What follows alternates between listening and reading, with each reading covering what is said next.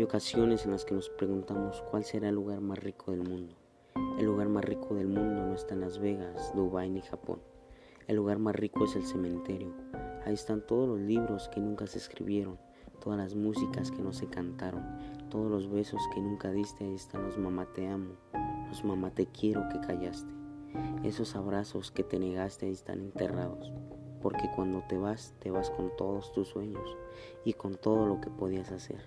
Ese último abrazo, ese último beso que no diste por el miedo, el miedo a qué, el miedo a que dirán los demás, qué carajo importa.